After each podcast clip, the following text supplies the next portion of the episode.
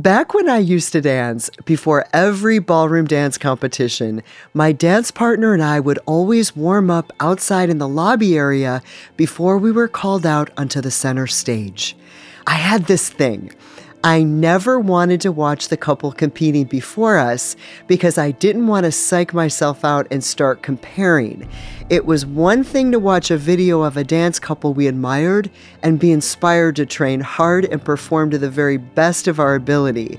But come showtime, my goal was to tap into that deep place inside and embrace this gift that God gave me and my dance partner to reach people in a way that made them forget where they were and invite them in to our own private world. The competitive dancing is fierce, but it wasn't always about the most perfectly executed moves that captured attention. It was the way we made the judges and audience feel when we moved. That was what made us something to be remembered. Interesting how this translates into real life. What helped me to let go of the comparison trap. It's not about looking or being perfect that makes you unforgettable. It's how you make a person feel in your presence. Now, I totally get it. It's extremely challenging sometimes to not get caught up in the comparison game.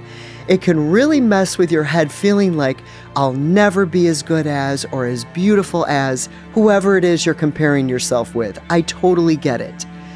Where the external stuff is concerned, on a physical level, you can become the healthiest version of yourself every single day by practicing a healthy lifestyle. While some days might be a flop, just like a not so great dance rehearsal, you pick yourself back up and go at it again. It's in the consistent practice every day of living more and more of that healthy lifestyle, you eventually become the picture of that lifestyle.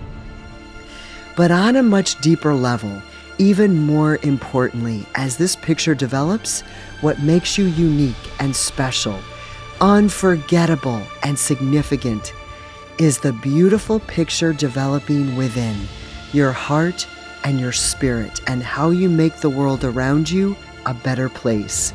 Friend, you are a brilliantly crafted gift God designed with potential meant to be developed into the masterpiece you're becoming, imperfections and all. There will never be another you.